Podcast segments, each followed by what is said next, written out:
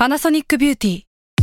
มากกว่าเครื่องเป่าผมด้วยนาโนอีเทคโนโลยีล่าสุดที่จะเปลี่ยนทุกประสบการณ์ที่คุณเคยมีนาโนอีมอยส์เจอร์พลัสเพิ่มความชุ่มชื้นให้เส้นผมหลังใช้งานมากขึ้นถึง 18 เท่า พร้อมชะลอการเฟดของสีผมสำหรับคนชอบทำสีผม ดูแลความชุ่มชื้นทั้งเส้นผม หนังศีรษะและผิวคุณ Panasonic NA0J มีเทคโนโลยี nanoe ที่ care only you Salmon Podcast มัน สด อร่อย ทฤษฎีสมคบคิดเรื่องลึกลับ สัตว์ประหลาดฆาตกรรม ความลี้ลับที่หาสาเหตุไม่ได้ เรื่องเล่าจากเคสจริงที่น่ากลัวกว่า fiction สวัสดีครับ ผมยชญ์ บรรพพงศ์ผมธัญวัฒน์อิพภูดม นี่คือรายการ Untitled Case สวัสดีครับ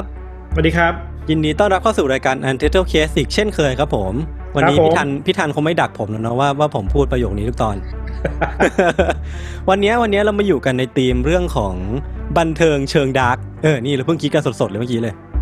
ครับ ผมต้องถามพี่ธัญก่อนว่าโดยปกติแล้วเนี่ยพี่ธัญเออกับวงการบันเทิงหรือว่าวงการพวกดารานักแสดงละครเออออะไรเงี้ย ถือว่าเออคลุกคลีมาตั้งแต่เด็กปะแล้วก็ดูหนังเสพหนังเสพสื่อในนี้มาเรื่อยๆเนาะอืม แล้วก็เมื่อก่อนน่ะ เราอะชอบ ดูรายการรายการหนึ่งเว้ย เป็นรายการทีวีที่ชื่อว่าชมรมคนหัวลุกอะไม่ทำไมคุ้นๆน่ะ เป็นรายการเก่ามากแล้ว แล้วก็มันมีเออหลายตอนที่เขาจะเอาดารามาเล่าเรื่องสยองขวัญในกองถ่ายให้ฟังอะเออเออเอาแบบเอ้ยกองถ่ายเรื่องนี้ไปเจอผียังไงมาบ้างอะไรเงี้ยอ่าฮะโคตรสนุกเลย แล้วมันจะมาตอนประมาณสี่ห้าทุ่มอะไรเงี้ยเออ คือทุกอย่างได้หมดบรรยากาศได้หมด บางทีก็ไปเล่าในป่าช้าอะไรเงี้ยแล้วก็ไปเล่าเรื่องผีในกองถ่ายโอ้โห เราคิดว่าอันนี้แหละคือประสบการณ์ที่เราชอบมากในในความน่าของวงวงการบันเทิงไทยอะเรียกได้ว่าพี่ก็เลือกเสพเรื่องพวกนี้มาตั้งแต่เด็กแล้วเนาะคือออกแม้มาแต่เลยจะเป็นคนเสแบพบนี้แม้แต่จะเสพวงการบันเทิง พี่ยังต้องเสพเรื่องลึกลับอีกเหรออะไรวะคือของผมอะวงการบันเทิงของผมนี่คือแบบ แทบจะเป็นศูนย์เลยเพราะผมเป็นเด็กติดเกมเนี่ยเด็กอ่าคือผมอาจจะเติบโตมากับการเล่นเกมเว้ยไม่ว่าจะเป็นเพย์สองหรือว่าเล่นเกมในคอมหรือว่าเล่นเล่นอะไรเงี้ยกับพี่ชายครับครับก็เลยไม่ค่อยได้ไม่ค่อยได้ดูละครสักเท่าไหร่ เออก็เลยก็เลยวันนี้ก็น่าจะเป็นการเปิดโลกของผมประมาณหนึ่งอ่าอืมเดี๋ยววันนี้ผมเริ่มก่อนครับผมครับผม เรื่องของผมเนี่ยขอเกริ่นก่อนเลยว่า มันเป็นเรื่องของลัทธิลัทธิหนึ่งคือบนโลกเนี้ยมันจะมีลัทธินี่แหละที่มีหลักคำสอนหรือว่าความเชื่อที่เขาอ้างว่ามันมาจากการค้นคว้าการรีเสิร์ชอย่างถี่ถ้วนอะการทำวิจัยมาแล้วอย่างดีอะครับอืมโดยมีรากฐานเนี่ยมาจากสิ่งที่เรียกว่าวิทยาศาสตร์อ่าฟังดูดีไหมอ่าอ่า คือคือเขาบอกว่าวิทยาศาสตร์ของเขาเนี่ยมันมีจุดเริ่มต้นมาตั้งแต่ 76 trillion years ago หรือว่า 76 ล้านล้านปีก่อนดึกดำบรรพ์นี่กว่าดึกดำบรรพ์อีกคือ 76 ล้านล้านปีก่อนเนี่ยแบบโคตรนานนานจนเรานึกภาพไม่ออกอะ่ะ คือมันนานกว่าอายุไขของจักรวาลเราอีกอะพี่เออเออ ซึ่งในลัทธิเนี่ยครับมันมีใจความที่ค่อนข้างที่กระชับแต่ว่าน่าสนใจ คือเขาบอกว่ามนุษย์เราเนี่ย คือตัวตนที่ไร้รูปลักษณ์ที่เป็นอมตะ แต่ว่าพอไอ้ตัวตนไร้รูปลักษณ์เนี่ยมันมาสิงอยู่ในร่างร่างของมนุษย์เนี่ยเออมันทำให้เราอะ ทุกคนเนี่ยหลงลืมตัวตนที่แท้จริงไปพี่ แล้วก็อาศัยอยู่ในร่างเนื้อกายหยาบ ซึ่งจริง ๆ แล้วไอ้ตัวตนที่แท้จริงของมนุษย์ทุกคนบนโลกเนี่ย มันคือการแสดงออกแบบปัจเจกของสิ่งที่เรียกว่าเทตาเว้ยไม่ถึงยังไงนะไม่ถึงว่าเราเองก็เป็นเป็นร่างทรงของสิ่งนี้ใช่เหรอคือมันมันเขียนว่าอินดิวิ a l ของของไอตัวเทตาเนี่ย คือเทตามันเป็นแบบว่าแหล่งพลังงานของจักรวาลอะ ผู้ให้เกิดชีวิตทั่วเอกภพเลย และเราอะ มนุษย์ทุกคนอะ ก็คือเป็นร่างจำแรงเป็นร่างทรงของของเทตาเนี่ย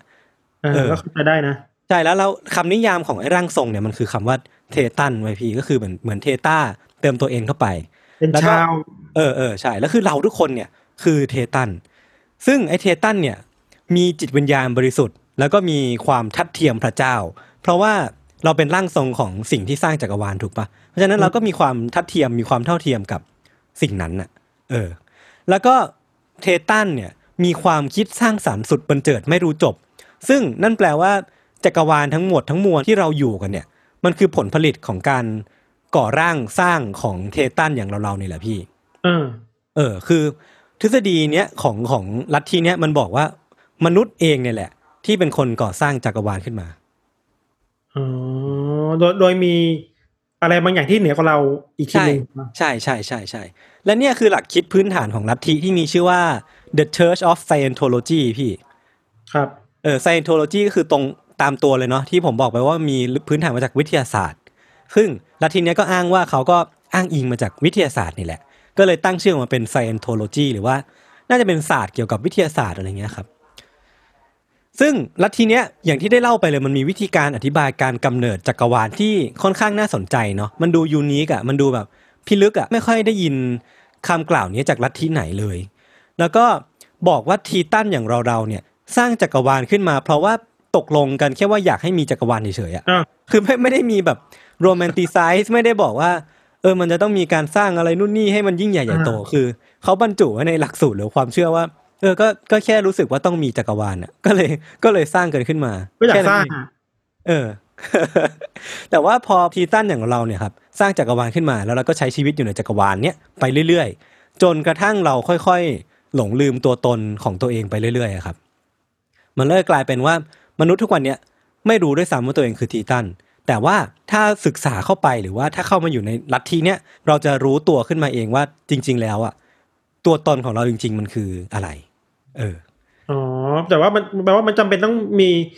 พิธีการในการเข้าถึงความจริงนั้นด้วยเหมือนกัน ใช่ใช่ครับ คือหลักการของสิ่งมีชีวิตที่เรียกว่า thetan เนี่ยพี่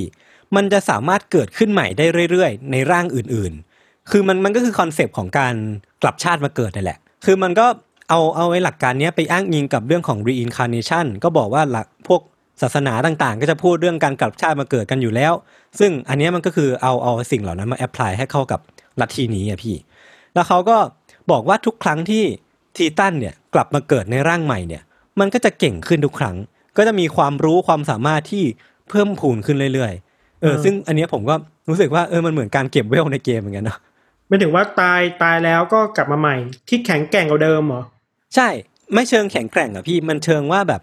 intellectual กว่าเดิมอะมีความรู้มากกว่าเดิมอะอะไรก็สักอย่างเนี่ย ผมก็ไม่แน่ใจเหมือนกัน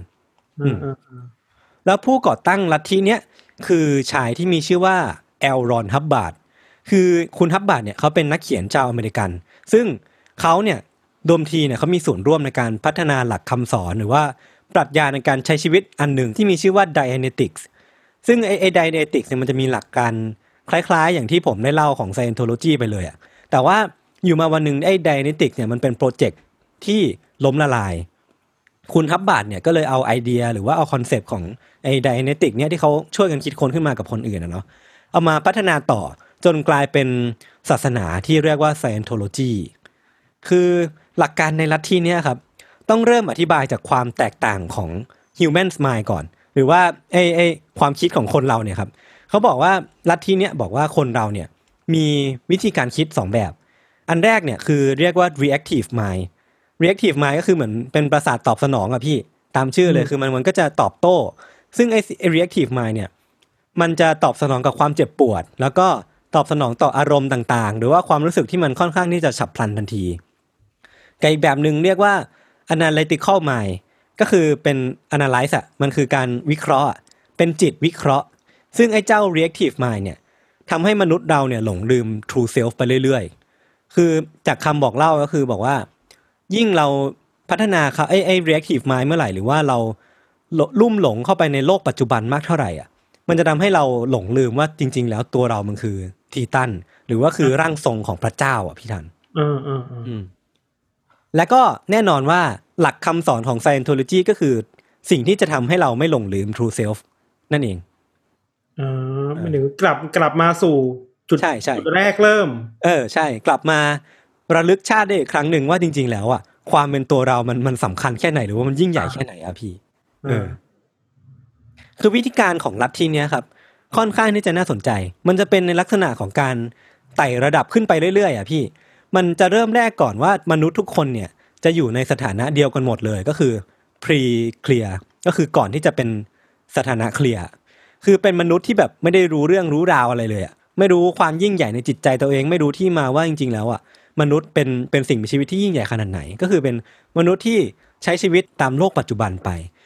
แต่ว่าถ้ามนุษย์ตนนั้นน่ะเข้ารับการทดสอบอะก็เหมือนจะได้รับการปลดล็อกครับ เป็นอิสระจาก reactive mind แล้วก็รับรู้ว่าตัวเองเนี่ยแหละคือทีตันที่มีศักยภาพอันยิ่งใหญ่ เมื่อนั้นเองอะเขาคนนั้นก็จะอยู่ในสถานะที่เรียกว่าเคลียร์เออซึ่งโกของ Scientology จริง ๆ แล้วอะมันคือการที่ ทำให้มนุษย์ทุกคนเนี่ยอยู่ในสถานะเคลียร์ให้ได้อืมเรียกได้ว่าทั่วโลกอะมนุษย์ทุกคนบนโลกอะกี่พันล้านคนก็ตามอะจะต้องรู้ว่าตัวเองเนี่ย คือทีตันคือสิ่งมีชีวิตที่ยิ่งใหญ่มากอืมอืมๆอืมต่อจากนั้นนะครับ มันยังไม่สิ้นสุดนะ พอทุกคนมันอยู่ในสถานะเคลียร์เสร็จปุ๊บเนี่ย มันยังมีลำดับขั้นให้ไต่ต่อไปอะเหมือนเหมือนเราพอเรานึกภาพว่าเราเล่นเกม RPG อยู่อะเออมันจะมีอยู่ช่วงหนึ่งที่เราต้องต้องรับการเปลี่ยนคลาสอะพี่อ่าก็คือเหมือนต้องเลือกว่าเราจะมุ่งหน้าไปเป็นwarrior ไปเป็น mage อะไรเงี้ย แต่ว่าอ่าพอเราเปลี่ยนคลาสเสร็จปุ๊บอะมันยังมีเลเวลให้เราไต่อีกเยอะแยะมากมายเลยอะแยกแยกแยกเป็นสายถูกป่ะสมมติใช่สายมันจะต้องแบบเดก็เป็น mage สูงสุดเออได้ไงเออบ้างอะไรประมาณนั้นเลยพี่ แล้วคือลัทธิเนี้ยก็ใช้คอนเซปต์เดียวกัน คือพอทุกคนมา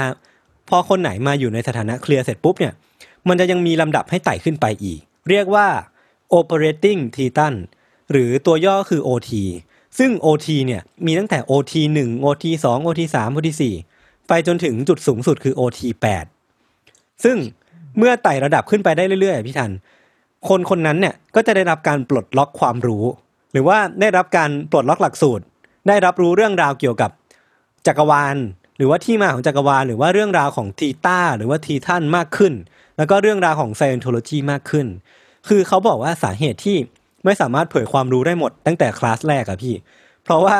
กลัวว่าคนที่ได้รับรู้ข้อมูลทั้งหมดอะ จะช็อกตายแบบว่า จะรับความรู้ไม่ทันอะคือเหมือนความรู้มันจะถาโถมเข้ามาจนจนปรับจนปรับตัวไม่ทันอะเหมือนว่าแรมก็เลยต้องมีแรมไม่ดีอยู่ ใช่ใช่ใช่มันก็เลยต้องต้องมีแบบไอคอนเซปต์อย่างเงี้ยค่อยๆไต่ระดับไปเรื่อยๆ เหมือนว่าเออมันค่อยๆค่อย ๆทำให้น้ำมันร้อนขึ้นอะจะได้ไม่ช็อกอะซึ่งหนึ่งในเรื่องราวของคลาสสูงๆอะพี่ธัญ มันจะเป็นคลาส OT เท่าไหร่ไม่รู้อะผมจำไม่ได้แต่ว่าเป็นคลาสที่แบบค่อนข้างสูงเหมือนกันเนาะมันจะเป็นเรื่องราวของซีนู คือซีนูเนี่ย คล้ายๆพี่ซีนวลที่ที่ที่จัดโปร final revise เหมือนกันไม่เกี่ยวไม่เกี่ยวคือซีนูเนี่ย ตามคำบอกเล่าของลัทธิเนี้ยบอกว่าเป็นสิ่งมีชีวิตสุดชั่วร้ายในจักรวาล ที่ว่าเมื่อ75ล้านปีก่อนเนี่ย ได้พาจิตวิญญาณของมนุษย์เป็นพันล้านคนเลยนะทั่วจักรวาลน่ะมากองไว้รอบภูเขาไฟอะอ่านึกภาพเลยเอาจิตวิญญาณของมนุษย์อะมาจับมัดอะแล้วก็วางไว้รอบๆภูเขาไฟแห่งหนึ่ง ก่อนที่จะทิ้งระเบิดไฮโดรเจนลงไปในภูเขาไฟแห่งนั้นอะ แล้วทำให้ลาวามันปะทุออกมา รวมรวมเท่ากับไฮโดรเจนที่เขาวางเข้าไปในระเบิดนั่นน่ะก่อให้เกิดการหลอมรวมทางเคมี กลายเป็นร่างมนุษย์ที่กักเก็บจิตวิญญาณของมนุษย์เหล่านั้นเอาไว้อะและนั่นก็คือเป็นที่มาของว่าทำไมจิตวิญญาณของมนุษย์ทั้งหมดอะถึงอยู่ในร่างกายหยาบแบบเราๆทุกวันนี้ครับพี่อ๋อเออมันก็มีเรื่องเล่าที่แบบมีที่มาที่ไปมีคำอธิบาย ใช่ในแบบของเขานะเออคือผมชอบการที่เขาบอกว่าเป็นระเบิดไฮโดรเจนเนาะเพราะว่าจริงๆแล้วคือ รากฐานหรือว่าพื้นฐานของของแร่ธาตุเนี่ยมันคือไฮโดรเจนนี่แหละหรือมันเป็นธาตุที่เบาอะไรเงี้ยครับมันก็จะแบบเออมันมันก็ค่อนข้างเบสออนไซเอนส์นิดนึงเนาะมันก็จะมีความแบบมีกลิ่นอายของวิทยาศาสตร์มาให้เห็นอยู่อะอืมอืม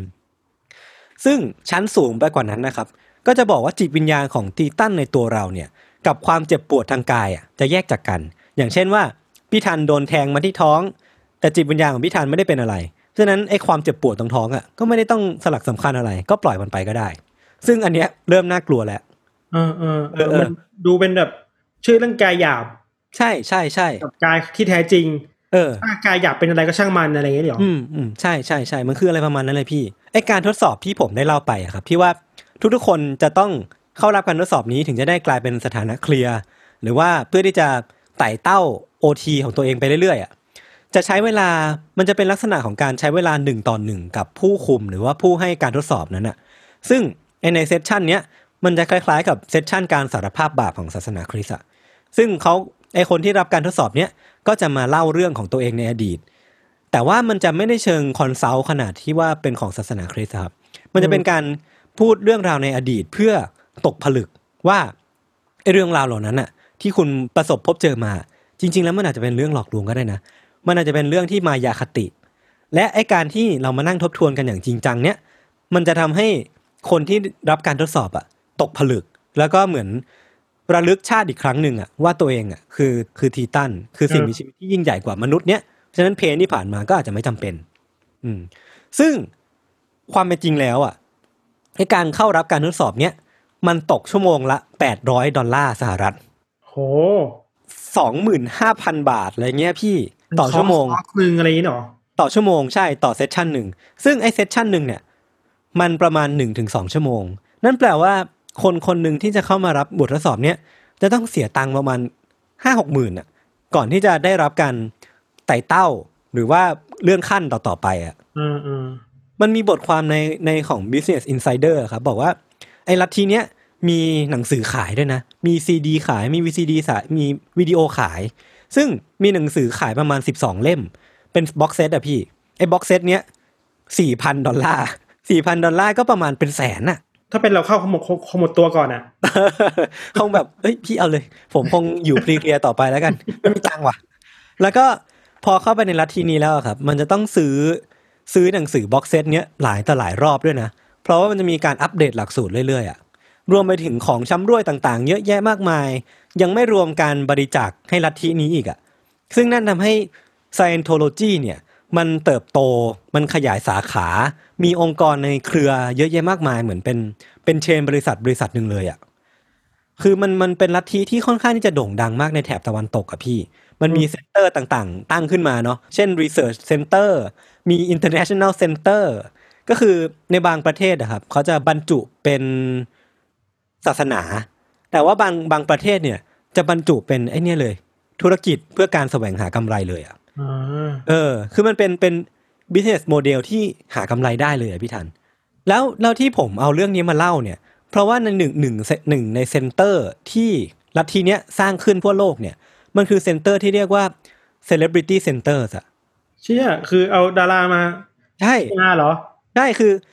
ไอ้ celebrity center เนี่ยมันถูกก่อตั้งในปี 1955 ครั้งแรกโดยเจ้าของลัทธิเลยที่ชื่อว่าคุณทับบานเนี่ยโดยจุดประสงค์เนี่ยมันคือการเชื้อเชิญ เชิญชวนให้คนในวงการบันเทิงเนี่ยมาเข้าร่วมกับบท Scientology นี้ แล้วก็เหมือนพอพอดาราเหล่าเนี้ยมาเข้าร่วมใช่ไหมพี่ทันเขาก็จะช่วยกัน PR ช่วยกันประกาศออกไปแล้ว คือการที่ดาราเหล่าเนี้ยมันจะเหมือนเหมือนเป็นอินฟลูเอนเซอร์เป็นอืม opinion leader ของคนทั่วไปอะอืมยิ่งเขาเข้ามาเข้าร่วมกับลัทธินี้มากเท่าไหร่นั่นแปลว่าคนธรรมดา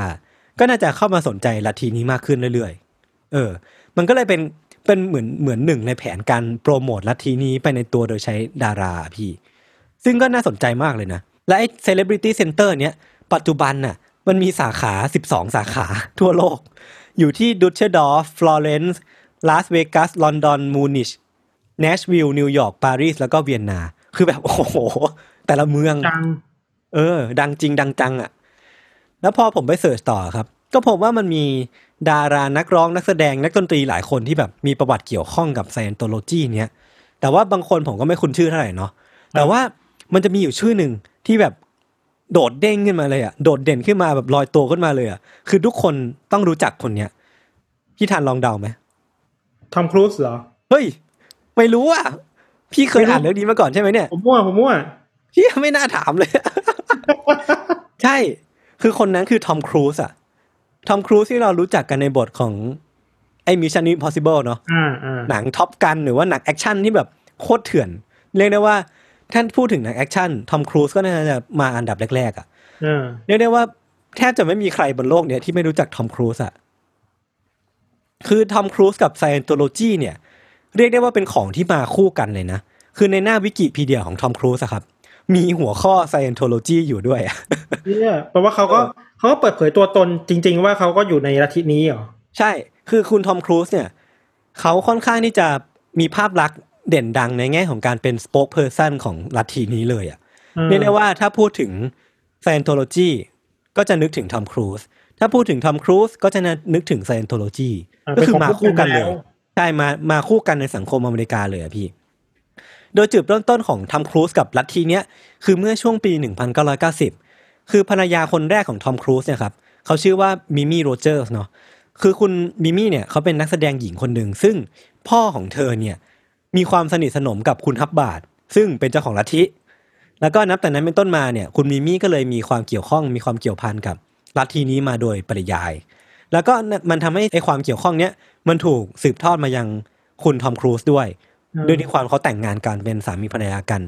ก็เลยค่อนข้างจะ blend in ความเชื่อต่างๆ เข้าด้วยกัน หลังจากนั้นเป็นต้นมาครับ หลังจากที่คุณทอมเนี่ยได้เข้าไปเป็นส่วนหนึ่งของลัทธิเนี้ยเขาก็กลายเป็นมาสคอตเป็นสป o อ e เพ r ร o ันที่โด่งดังที่สุดคนหนึ่งของลัทธิมาโดยตลอดเลย โดยสาเหตุที่ทอมอะออกมาเล่าให้กับสื่อต่างๆ หรือว่าออกมาบอกเล่าเสมอเวลามีคนถามว่าทำไมเขาถึงชอบในลัทธินี้จังเลยอะเขาก็จะบอกว่าลัทธิเนี้ย ช่วยให้เขาปลดจากอาการ dyslexia ได้ ซึ่งไอ้ dyslexia ก็คืออาการอ่านศัพท์ไม่ออกอะ มีปัญหาด้านการอ่านอะ หมายถึงอ่านตัวอักษรไม่ออกอะไรอย่างนี้เหรอ ใช่ใช่ใช่ คือไออาการ dyslexia มันคือมีความบกพร่องทางสมองอย่างหนึ่งที่ทำให้ไม่สามารถประมวลผลตัวอักษรตรงหน้าแล้วอ่านออกมาเป็นคำได้ เออเออ ซึ่งทอมครูซเนี่ยเล่าว่าเขาเคยมีปัญหานี้ตั้งแต่เด็กแล้วอะ แต่พอเขาเข้าร่วมลัทธินี้อะปัญหานี้มันหมดไปโดยแบบอัตโนมัติอะ มันหายไปไหนก็ไม่รู้อะ มันมันเลยถูกคิดทำให้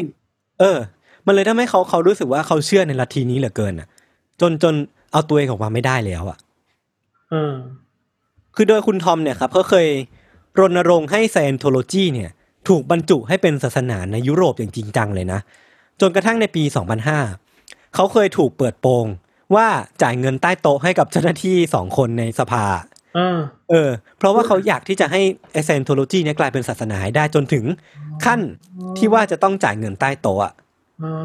เออต้องล็อบบี้กันหน่อย ใช่ต้องเขาเรียกว่าการล็อบบี้เนาะใช่ป่ะเออใช่แล้วคือความความเชื่อของคุณทอมเนี่ยมันต่อยอดไปถึไปจนถึงว่า เขาจัดตั้งการระดมทุนเพื่อช่วยเหลือผู้ประสบภัยด้วยหลักสูตรแบบฮับบาทอะก็คือเอาเอาความเชื่อของ Scientology อะมาเป็นส่วนหนึ่งในการบำบัดผู้ประสบภัยอย่างจริงจังเออซึ่งพอไอ้ไอ้หลักสูตรของ Scientology เนี้ย มันไม่ใช่หลักสูตรที่ได้รับการยอมรับสักเท่าไหร่อะครับ มันทำให้มันมีกระแสต่อต้านอะว่าคุณเอาหลักสูตรอะไรมาบำบัดคนที่ประสบทุกข์เหล่านี้ เหมือนเหมือนใช้ช่องทาง ใช้ความด้อยโอกาสของคนในการโปรโมทลัทธิตัวเองอะเออ แต่ว่าภาพจำที่เด่นที่สุดของคุณทอมเนี่ย แล้วก็ลัทธิ Scientology เนี่ย มันคือเกิดขึ้นเมื่อตอนที่คุณทอมเนี่ยเขาเอาไปออกรายการของโอปราห์วินฟรีเนาะซึ่งเป็นรายการที่โด่งดังมากๆ เมื่อช่วงประมาณสิบปีก่อน แต่ว่าตอนนี้มันน่าจะ เลิกไปแล้วแหละ ไม่แน่ใจ แต่ก็ยังแต่โอเปร่าก็ยังดังอยู่แหละใช่ใช่ใช่คือไอ้ไอ้การที่เขาไปออกรายการเนี้ยมันมันมันเป็นการโปรโมทหนังที่เขาเล่นในปี 2005 ก็คือเป็นหนังที่ชื่อว่า War of the Worlds ครับคือในรายการเออพี่ดันเคยดูปะรู้จักหนังบุกโลก ซึ่งคนกำกับก็คือสตีเวนสปิลเบิร์กเนี่ยแหละเออเออคือในรายการเนี่ยเขามันมันเป็นการพูดถึงการโปรโมทหนังเรื่องนี้นี่แหละ แต่ว่าในรายการเนี่ยก็จะมีการแตะแตะไปถึงเรื่องของทอมครูซกับ Scientology ด้วย ซึ่งพอไปพูดถึงเรื่องเนี้ยคุณทอมเนี่ยก็ค่อนข้างที่จะแสดงออกมาอย่างชัดเจนอะว่าตอนเนี้ยเขามีความสุขมาก เขามีความ happy เขารู้สึกว่าชีวิตเนี้ยเขาไม่เคยมีความสุขเท่านี้มาก่อนเลยอะอืมอืมซึ่งในการแสดงออกเหล่านั้นน่ะมันออกมาในลักษณะท่าทางที่คุณทอมเนี่ยกระโดดขึ้นลงโซฟาบ่อยครั้งมากเลยอะพี่เออเออแล้วการกระโดดเนี่ยมันคือการกระโดดขาคู่อะเหมือนสมมุติว่า ทอมเนี่ยนั่งอยู่บนโซฟาถูกป่ะเออเขาอะจู่ๆเขาก็กระโดดขึ้นมา แล้วก็กระโดดลงไปนั่งยองบนพื้นน่ะ แล้วจากท่านั่งยองบนพื้นน่ะเขาก็กระโดดกลับขึ้นไปบนโซฟาอีกอะไฮป์มาก เออมันมันคึกคึกมากอะ่ะ แล้วก็แบบกระโดดแล้วก็ทำท่าแบบทำท่าดีใจอะ่ะ เออคือแบบแล้วก็เอาเอามือเนี่ย ไปจับกับมือของโอปราห์แล้วก็ทำท่าแบบเขย่าเขย่าเขย่าเนี้ยคือเหมือนแบบว่าเขาต้องการที่จะแสดงให้เห็นว่าลัทธิเนี้ยทำให้เขามีความ คึกคักแค่ไหนอะทำให้เขามีความสุขมากแค่ไหนอะโหมันจำเป็นต้องขนาดนั้นเลยเหรอวะแต่นั้นกลายเป็นว่า คนคนก็น่าจะสงสัยมันที่อย่างพี่ธันคิดเมื่อกี้เลยอะเออว่ามันจะเป็นต้องขนาดนั้นเลยเหรอคือกะจากการที่ลัทธิเนี้ยกับคุณทอมเนี่ยจะทำให้เขามีภาพลักษณ์ว่าเขามีความสุขอะมันกลับทำให้มีกระแสออกมาบอกว่า เออมันเกินไปหรือเปล่า มันมันมันทำให้คนหนึ่งกลายเป็นบ้าหรือเปล่า คืออันเนี้ยเราคือก็เป็นแล้วเป็นห่วงอะเอ้ยอืมแบบก็เป็นกระแสของคนที่ที่เออคิดไปต่างๆนานา อืม มันยิ่งอาการหนักขึ้นตอนที่โอปราห์เนี่ยเขาพูดถึงเคที่โฮมส์อะคือเคที่โฮมส์เป็นภรรยาคนที่สามของของคุณทอมครูซ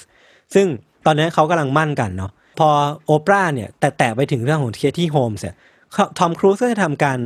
แสดงออกว่าเขาคึกคักผิดปกติอะเออเออเหมือนเหมือนแสดงให้เห็นว่าเอออารมณ์ดีมากอะเออคือไอการความเชื่อเนี้ยมันส่งผลไปถึงชีวิตส่วนตัวของคุณทอมอย่างมากเลยนะพี่ คือ อย่างหลังจากหย่าร้างกับคุณมิมี่โรเจอร์สที่เป็นคนชักจูงให้เขาเข้าไปในลัทธิเนี้ยเนี่ย เขาก็ได้แต่งงานกับนักแสดงชื่อดังคนหนึ่งที่ชื่อว่านิโคลคิดแมนครับ แล้วก็ทั้งคู่เนี่ยครับ ก็ทำการรับลูกบุญธรรมมาเลี้ยงสองคนด้วยกัน มันประมาณสี่ห้าปีเองอะที่ทั้งคู่คบกันเนาะ ทั้งคู่ก็หย่าร้างกัน แล้วพอหย่าร้างกันเสร็จปุ๊บอะมันก็มีคำให้การอย่างไม่ทางการของนิโคลอะบอกว่านิโคลเนี่ยได้รับการชักชวนจากคุณทอมครูซเนี่ยให้ไปเข้าลัทธิ Scientology ด้วยอืมซึ่งนิโคลเนี่ยได้เข้าไปแล้วด้วยอ่าเออ แต่ว่ารู้สึกว่าไม่เห็นด้วยกับแนวทางหรือว่าหลักการของลัทธิเลยอะ่ะจนนิโคลเนี่ยลาออกออกมา นิโคลก็เลยทำการชักชวนทอม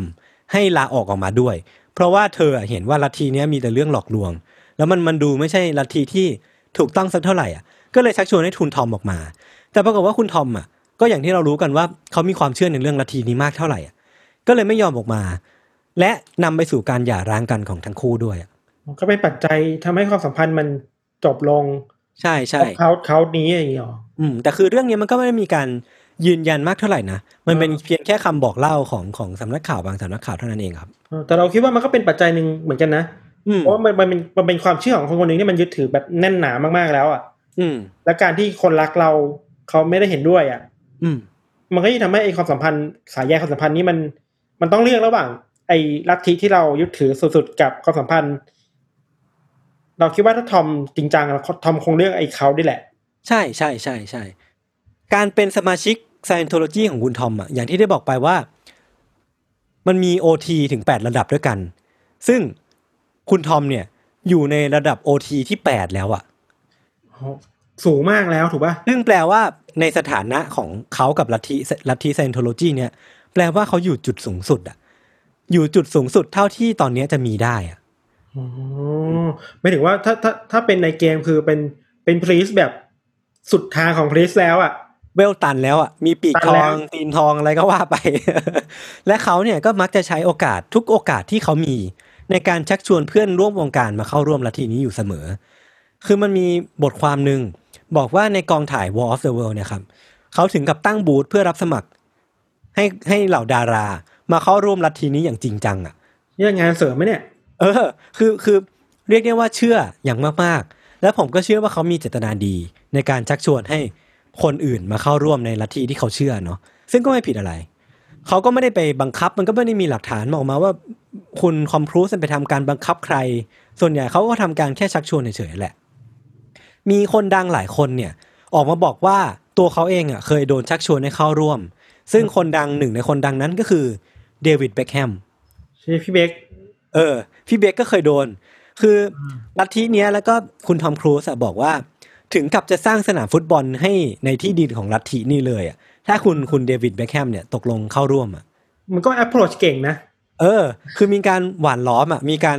ยื่นหมูยื่นแมวอะบอกว่าเออถ้าคุณเข้าร่วมนะ เราจะทำการสร้างสนามฟุตบอลให้คุณซ้อมเลยนะเออซึ่งผมว่าไม่จำเป็นหรอกคุณคุณเดวิดเขาก็รวยล้นฟ้าอยู่แล้วเขามีตังค์สร้างสนามฟุตบอลของตัวเองอยู่แล้วอะ เออแต่สุดท้ายเดวิดเบคแฮมก็ไม่เคยตอบรับคำเข้าร่วม ในปี 2004ครับพี่ทัน คุณทอมครูซเนี่ยเคยได้รับเหรียญรางวัลจากการเป็นสมาชิกดีเด่นของของลัทธิไซ n นโทโลจีนี้ด้วยอะเออ แล้วก็ตัวเขาเองเนี่ยก็มีความสัมพันธ์ที่เหนียวแน่นกับทั้งลัทธิกับตัวเจ้าของลัทธิเอง ซึ่งก็พบเห็นในในภาพของปาปารัสซี่ว่าทั้งคุณทอมครูซทั้งคุณเดวิดที่เป็นเจ้าของลัทธิเนี่ยมีภาพไปท่องเที่ยวด้วยกันบ่อยครั้ง ไปลาสเวกัสบ้าง ไปพักผ่อนที่ฮาวงฮาวายบ้างอะไรเงี้ยครับก็จะมีภาพของทั้งคู่อยู่ด้วยกัน ซึ่งมีข่าวลือว่าคุณทอมเนี่ยมีบริวารรับใช้ส่วนตัวจากลัทธิไซ n นโทโลจีนี้ด้วย ไม่ว่าจะอยู่ที่บ้านหรือว่าไปพักผ่อนก็ตามอะก็จะมีบริวารเหล่านี้คอยไปปรนนิบัติอยู่เสมอ อันนี้เป็นเพียงข่าวลือเนาะไม่ได้มีอะไรยืนยัน บางบทความเนี่ยถึงขั้นบอกว่า Scientology เนี่ยเท่ากับทอมครูซไปแล้วอะเพราะว่าตอนเนี้ย ถ้าจู่ๆคุณทอมครูซอะบอกว่าเรื่องทั้งหมดใน Scientology เนี่ยเป็นเรื่องเหลวไหลอะหรือเป็นเรื่องที่กุขึ้นมาเป็นเรื่องที่ไม่จริงอะนั่นก็น่าจะเป็นจุดจบของ Scientology เลยอะพี่ทัน เพราะว่านั่นทำให้ตัวลัทธิที่ปูเรื่องมาทั้งหมดอะและมีคนที่เชื่อคือคนที่ดังที่สุด คนหนึ่งในโลก อย่างทอมครูซเชื่อเนี่ย แล้วถ้าวันหนึ่งคุณทอมครูซไม่เชื่อ นั่นแปลว่าเรื่องทั้งหมดก็อาจจะไม่จริงก็ได้ เออ มันเลยกลายเป็นว่าทำให้ลัทธิเนี้ย พยายามทุกวิถีทางที่จะทำให้คุณทอมครูซอะอยู่กับลัทธินี้ต่อไปโดยไม่ลาออก มันก็เลยต้องนำไปสู่การเอาใจหรือว่าการทำให้มีเบนฟิตต่างๆ หรือว่าเออเอาของต่างๆ มาอยู่ล่อมามาล่อให้คุณทอมครูซอยู่ลัทธินี้ต่อไปเรื่อยๆครับเรียกว่าขาดไม่ได้แล้วแหละเออขาดกันไม่ได้แล้วอะแต่ว่าตัวลัทธินี้เองอะพี่ทันมันอาจจะถือได้ว่าเป็นลัทธิที่มีความเฉาโฉมากที่สุดในประวัติศาสตร์เลยก็ว่าได้อะครับคือถ้าไปเสิร์ชดูอะครับลัทธิเนี้ย มีคดีฟ้องร้องเยอะมาก มีตั้งแต่คดีที่ก่อโดยสมาชิกลัทธิเอง การลักลอบเข้าไปในสภาของสหรัฐการการกลั่นแกล้งผู้อื่นที่เป็นปรปักษ์กับตน การบังคับให้สมาชิกหลายคนเนี่ยต้องตัดขาดกับครอบครัวแล้วก็เพื่อนน่ะอืมแม้กระทั่งว่าการทำร้ายร่างกาย แล้วก็การข่มขู่พนักงานของเจ้าของลัทธิที่มีชื่อว่าเดวิดเองเนี่ย ก็มีปรากฏขึ้นในในอินเทอร์เน็ตบ่อยครั้งอะ่ะ หรือว่าแม้กระทั่ง police record เองก็คือมีการบันทึกว่าสมาชิกของลัทธิเนี้ย คือคือเรียกได้ว่าค่อนข้างที่จะเทาอะเทาไปทางดำอะมีลัทธิที่แบบปกปิดเรื่องดำๆไว้เยอะมากอะมันมีเคสหนึ่งอะครับ มีการเสียชีวิตในลัทธิเนี้ยหลายต่อหลายครั้งเนาะแต่มีครั้งเนี้ยที่ผมรู้สึกว่าค่อนข้างที่จะดาร์กมากอะและมีมีเงื่อนงำมากๆอะคือมันมีครั้งหนึ่งที่ว่ามีผู้หญิงคนหนึ่งเป็นสมาชิกลัทธินี้เนี่ยแหละ เธอคนเนี้ยประสบอุบัติเหตุทางรถยนต์ แต่ว่าพอถูกหามเข้าโรงพยาบาลนะครับ พยาบาลที่ตรวจระหว่างทางอะ ก็พบว่าไม่มีอาการบาดเจ็บใดๆ แต่ว่าก็แนะนำว่าให้อยู่ในโรงพยาบาลก่อนคืนนึง เพื่อที่จะทำการ check up ว่ามันไม่มีอะไรผิดปกติจริงๆใช่ไหม ผมเข้าใจว่าน่าจะเป็นการดูว่ามันไม่มีการผิดปกติ หรือว่าการบอบช้ำทางอวัยวะอวัยวะภายในอะอืมแต่ว่าเธออะไม่เชื่อคำแนะนำของพยาบาลนั้น แล้วก็เช็คเอาท์ออกมา แล้วก็ไปเช็คอินที่โรงแรมแห่งหนึ่ง ที่ซึ่งมีการ record ไว้ว่า Scientology เนี่ยไปรับเธอมาจากห้องใน โรงแรมแห่งนั้น แล้วก็เอามาขังไว้ที่ลัทธิเนี้ยเชี่ยเออ ซึ่งขังเธอไว้ทั้งหมด17วัน จนพอ17วันผ่านไปเสร็จปุ๊บอะมันก็มีการพบเห็นว่าเธอคนเนี้ยเสียชีวิตเรียบร้อยแล้วอะซึ่งอาการหรือว่าสภาพศพของเธอคนเนี้ยดูแล้วน่าจะเป็นการขาดสารอาหารอย่างรุนแรง รวมไปถึงการขาดน้ำและตามเนื้อตัวของผู้หญิงคนเนี้ยมีรอยกัดของแมลงอะเป็นเป็นประมาณร้อยกว่าแผลอะพี่ทัน เป็นพันแผลอะซึ่งคาดว่าน่าจะเป็นรอยกัดของสิ่งมีชีวิตที่เรียกว่าแมลงสาบเพราะว่าถูกขังว่าแบบไม่มีใครมาดูแลอะไรเลย เออ คือเรียกได้ว่าขังลืมอะ ซึ่งผมก็ไม่แน่ใจว่าขังเธอไว้ทำไม และเรื่องราวเนี้ยก็ไม่เคยมีใครไปเปิดโปงออกมาได้อะ มันก็ยังกลายเป็นเรื่องราวลึกลับที่ถูกซ่อนซุกไว้ในพรมของลัทธินี้อยู่เสมอ ตั้งแต่ตั้งแต่ในอดีตแล้วอะครับพี่ทัน เออแล้วคือ ที่ผมเล่าไปตั้งแต่ต้นมาจนถึงตอนเนี้ยก็คือเยอะมากแล้วนะ แต่จริงๆแล้วอะลัทธิเนี้ยมันยังมีเรื่องราวเยอะแยะมากๆ ที่แบบผมเล่าในตอนนี้ไม่มีทางหมดแน่นอนอะคือที่ผมเล่าน่าจะประมาณสิบยี่สิบเปอร์เซ็นต์เองอะเออผมแนะนำว่าให้ทุกคนเนี่ยไปเสิร์ชอ่านต่อ และจะพบว่าเรื่องราวในลัทธิเนี้ยมันน่าสนใจ และมีอะไรเยอะแยะอีกมากมายที่เรายังไม่รู้ซ่อนอยู่เต็มไปหมดเลยเดี๋ยวต้องระวังว่าต้องไม่หลงตัวเข้าไปนะ ใช่ใช่ใช่เออเออเออเออคือ ถ้าจะถกกันเรื่องเนี้ยพี่ทันผมว่ามันจะต้องถกกันเรื่องของว่าทำไมเหล่าดารา หรือแม้กระทั่งทอมครูซเองอะถึงเออหลงเชื่อในในลัทธินี้เป็นพิเศษ และทำไมลัทธิเนี้ยที่อ้างว่าตัวเองอะมีเบสออนวิทยาศาสตร์อะแต่ทำไมเรื่องราวหรือว่าความเชื่อมันถึงไม่ค่อยวิทยาศาสตร์สักเท่าไหร่นั่นสิอืม หรือว่าวิทยาศาสตร์มันถูกใช้ประโยชน์ได้ อยู่แล้วหรือเปล่าวะอืม ไม่ถึงว่าไอตัววิทยาศาสตร์มันมันอาจจะถูกนำมาใช้ในในบางอย่าง เช่น การอธิบายสสารอธิบายธาตุต่าง ๆ อะ อืมแต่ในบางอย่างพอพอมันเอาของอย่างบางอย่างอย่างอื่นมาผสมวิทยาศาสตร์ด้วยอะมันก็ถูกแอบอ้างว่าเป็นเป็นเป็นวิทยาศาสตร์อยู่ดี เพื่อสร้างความน่าเชื่อถือให้ตัวเองอะเนี่ยว่าอืมอืมอืมเราคิดว่าวิทยาศาสตร์มันถูกใช้เป็นเครื่องมือมากกว่า อืม เพื่อเพื่อเพื่อมาบอกว่าฉัน rational นะฉันมีเหตุมีผลนะเนี่ยว่า อืมอืมมันมันก็เป็นฉากบังหน้าเอาวิทยาศาสตร์มาบังหน้าเฉยๆอะเราคิดว่าอย่างนั้นมากกว่าว่ะ ผมว่าก็ก็เป็นไปได้เนาะเพราะว่าคำว่าวิทยาศาสตร์มันมันค่อนข้างที่จะน่าเชื่อถือเนาะซึ่งถ้าเราเอามาแต่คำ concept ของความน่าเชื่อถือของวิทยาศาสตร์อะเออมันก็น่าจะหลอกให้คนที่ไม่ได้ไป search ข้อมูลต่อ หรือว่าไม่ได้ไปทำการวิเคราะห์อย่างจริงจังอะหลงเชื่อไปแล้ว เพราะว่ามันคือวิทยาศาสตร์มันคือศาสตร์แห่งความเป็นจริงเออเออแต่ว่าไอ้พวกเวลาพูดถึงลัทธิแล้วมันเกี่ยวกับวิทยาศาสตร์เราคิดว่ามีหลายลัทธิที่มันน่าสนใจเหมือนกันนะอือฮึเรานึกออกเร็วๆช่วงหลังมาเนี่ย เมื่อปีที่แล้วมันเราอ่าน บทความอะไรไม่รู้จักของนักนิติศาสตร์วายนะครับ W I R E D อะอืมเขาพูดถึงว่าในซิลิคอนวัลเลย์อะอืมช่วงหลังวันนี้มันมีลัทธิที่บูชา AI เป็นพระเจ้า อะเหรอ น่ากลัวเอที่อเออที่เชื่อว่าสักวันหนึ่งอะ AI มันจะสามารถคิดเองได้ทำอะไรต่างเองได้แล้วสามารถออกแบบโลกเองได้อะอืมอืมแล้ววันนั้นแหละ มนุษย์จะรอดพ้นจากความทุกข์ทั้งปวงอะเพราะ AI มามากู้โลกให้เราแล้วอะ ก็เลยบูชา AI เป็นพระเจ้าไปอะโหลัทธิพวกนี้ก็น่าจะนับถือพวกพวกคอนเซปต์อย่าง singularity ป่ะที่แบบว่าเชื่อว่า AI สามารถผลิตผลิต AI ต่อมาได้เรื่อยๆอะใช่ใช่ใช่มันมาจากแบบนั้นน่ะมแต่อันนั้นน่ะเราคิดว่ามันก็วิทย์มากอะอืมแต่ว่าเพราะมันเออมันจัดพูดในเชิงวิทย์หมดเลยอะอือฮึแต่ว่าลัทธิที่มันอ้างวิทย์แต่ข้างในมันไม่ค่อยวิทย์อันเนี้ยต้อง question เออเยอะหน่อย ใช่ใช่ว่าเอ้ยมึงยังไงวะอะไรเงี้ย เออ คือผมอะไปไปดูข้อมูลมาว่าทำไมอะผมก็สงสัยนะว่าทำไมมันถึงไอ้ลัทธิไซ n นโทโลจีเนี้ยมันถึงดึงดูดในในหมู่ของดารา หรือว่าเซเลบต่างๆ จังเลยอะมันก็มีอาจารย์คนหนึ่งที่ชื่อว่าคุณฮิวส์เนี่ยเขาเขาเป็นอาจารย์อยู่ที่ Ohio University เนาะคือเขาบอกว่าไอ้ concept ของลัทธิเนี้ยมันค่อนข้างที่จะ fit in กับ personality ของเหล่าดาราอย่างมากเลยอะคือดาราเนี่ยหรือว่าเซเลบเนี่ย ค่อนข้างที่จะเพียบพร้อมในแง่ของปัจจัยสี่เนาะคือในแง่ของความเรียบหรูความมีฐานะต่างๆ เนี่ยเขามีอยู่ครบถ้วนนั่นแหละทั้งในแง่ของทรัพย์สินหรือว่าในในแง่ของชื่อเสียงเองอะ่ะ นั่นแปลว่าสิ่งที่เขาต้องการอะ มันคือ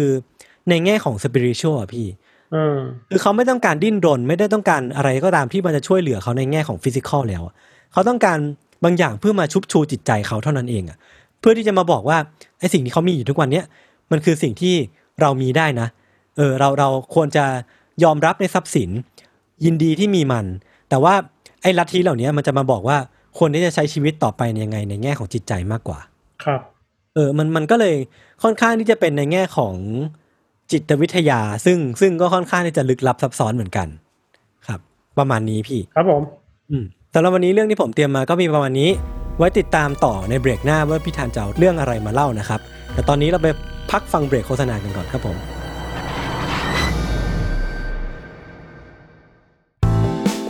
สวัสดีค่ะ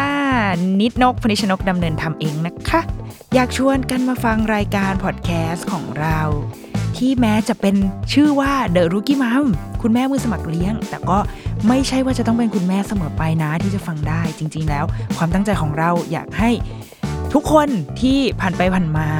มาเข้าใจความเป็นแม่และเด็กด้วยกัน เพราะว่าทุกคนเคยเป็นเคยเป็นลูกของพ่อและแม่ บางทีเราก็อาจจะเข้าใจ คุณพ่อคุณแม่ของเรามากขึ้นด้วยก็ได้นะคะ แล้วก็เราจะได้ไปเข้าใจมุมมองของพ่อแม่ในสังคมมากขึ้นด้วย เพราะว่ามองไปทางไหนก็มีแต่คนรอบตัวมีลูกทั้งนั้นเลย ติดตามรายการของเราได้ทุกวันจันทร์ทุกช่องทางของ s a l m o n Podcast จ้า The Rookie Mom คุณแม่มือสมัครเลี้ยงกับนิดนก ห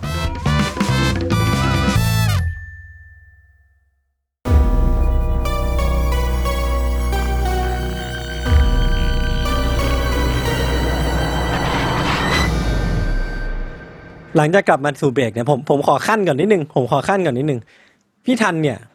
แกมักจะหลงลืมเสมอ ว่าปกติตอนนี้เราอัดกันอัดกันผ่านซูมเนาะซึ่งซูมเนี่ยเราก็เสียตังค์ แล้วก็เลยมีลิงก์ที่แบบค่อนข้างที่จะแน่นอนว่าเราจะใช้ลิงก์นี้ในการอัด แต่มีอยู่ครั้งหนึ่งคือ อยู่ดีพี่ทันแกก็ทักมาหาผมเว้ยยศยศขอลิงก์หน่อย เราทำหายว่ะเฮ้ยคือมันไม่น่าหายไงมันมันก็น่าจะเซฟเก็บไว้เนาะจริงๆแล้วอะไม่มันมีลิงก์ผมร่วมประชุมหลายห้องไงมันลิงก์ไหนได้ไม่หมดโอเคผมผิดเองซึ่งผมก็ยินดีจะให้ ซึ่งด้วยความที่ผมเป็นคนเป็นคนค่อนข้าง ค่อนข้างจะนับถือผู้ใหญ่อยู่แล้วมีผมคนก็นี้แหละมีคนนี้แหละเออเออเออใช่โอเคใช่ครับใช่ใช่ขอบคุณครับ ต่อเลยครับพี่ทัน เรื่องของเราเนี่ยมันเป็นเรื่องที่เกิดขึ้นไม่นานมานี้ครับ เรื่องเกี่ยวกับวงการบันเทิงในญี่ปุ่นครับ เป็นเรื่องของโทมิตะมายุเนี่ย มายุเนี่ยเป็นวัยรุ่นผู้หญิงคนหนึ่งที่น่าจะอายุประมาณสักยี่สิบยี่สิบเอ็ดปีอะไรเงี้ยทำนองเนี่ยนะครับ แล้วก็เธอมีความฝันว่าเธออยากจะเข้ามามีอาชีพอยู่ในวงการบันเทิงของญี่ปุ่นน่ะก็อยากจะเป็นแบบนักร้องนักแสดงเหมือนความฝันที่วัยรุ่นทั่วไปมันมีอะอือหือแต่ว่าในบริบทของวงการบันเทิงญี่ปุ่นน่ะยศมัน โอกาสมันไม่ได้มาเข้าเข้ามาง่าย ๆ คือ แต่ละคนมันจะได้โอกาสอันนึงมามันยากมากอะ อืมอืมเออหรือว่าถ้าได้มาแต่ละครั้งเนี่ยมันก็ต้องทำมันให้ดีที่สุดอะเพราะว่ามันคู่แข่งสูงอะ การแข่งขันมันสูงกว่าไทยอีกใช่ป่ะพี่เออเยอะมากเยอะมากแล้ววงการญี่ปุ่นมันกว้างมากอะ มันมีได้หลายอาชีพอะครับ อืมอืมคือว่าก่อนหน้านี้เนี่ยมายุเนี่ยก็เคยรับงานในวงการบันเทิงมาอยู่บ้างอะ แบบครับโฆษณาซีรีส์นิดหน่อยนิดหน่อยอะ แต่ว่าอืมผลงานที่ค่อนข้างจะถูกพูดถึงเป็นพิเศษอะครับ คือ คือมายุอะได้เป็นหนึ่งในนักแสดงนำในซีรีส์ที่ชื่อว่า Secret Girls มออกฉายในปี 2011 ผ่านทางเข้าใจไม่ผิดถ้าเข้าใจไม่ผิดคือฟูจิทีวีอะ ซึ่งก็ดังประมาณนึงอะฟูจิทีวีนี่คือก็ถ้าเทียบถ้าเทียบสเกลในไทยมันประมาณช่องช่องสามช่องเจ็ดอะไรอย่างนี้ได้ป่ะพี่ อาจจะไม่ถึงมั้งนะ อาจจะประมาณช่องวันเงี้ยเออแถวแถวๆนั้นน่ะแต่ก็ mass คือถ้าพูดถึงแล้วผู้ใหญ่รู้จักอะเออเออเออเออโอเคไอเนื้อเรื่องหลักๆของซีรีส์เรื่องนี้คือว่ามันเป็นเรื่องราวของไอดอลกรุ๊ปหนึ่งเว้ยที่ชื่อว่า Secret Girl นี่แหละอืมแล้วมายุเนี่ยได้เป็นหนึ่งในสมาชิกของวงเนี้ยอืมเรื่องราวมันคือว่า ไอสมาชิกของวงนี้ทั้งห้าคนนะครับ ต้องต้องปิดบังตัวตนน่ะ ไม่ให้ไม่ให้คนข้างนอกรู้ว่าตัวเธอเองเป็นไอดอลน่ะนึกออกปะเออเหมือนกับแบทแมนที่ห้ามรู้ว่าตัวจริงคือ Bruce Wayne น่ะ เออเออเออเอเอออถ้ามันคงเป็นอะไรประมาณนั้นเทียบแบบนั้นน่ะน่าจะดีกว่าอ่าฮะ แล้วก็ในแต่ละตอนที่เราไปดูมาคือว่าสมาชิกทั้งห้าคนเนี่ยต้องรับ mission มาจากมาจาก boss อะเหมือน Charlie Angel อะที่แบบอืมมีมีเจ้านายส่งเสียงออกมาว่าอยากให้เธอไปทำอะไรกันบ้างอะเออมีภารกิจไปช่วยเหลือคนไปขโมยของเออเออเออแต่เงื่อนไขคือว่าในเรื่องนั้นเงื่อนไขคือว่าต้องไม่ให้ใครรู้ว่าพวกเธอคือไอดอลน่ะเออเออเรื่องมันก็เป็นอย่างนี้ทั้งซีซั่นอืมแล้วก็อาจจะมีเนื้อเรื่องบางเรื่องที่เข้ามาเสริมมันก็ไม่ค่อยมีอะไรมากเท่าไหร่นะครับ แต่ด้วยความที่มันเป็นซีรีส์ญี่ปุ่นน่ะยศ ญี่ปุ่นอะแม่ง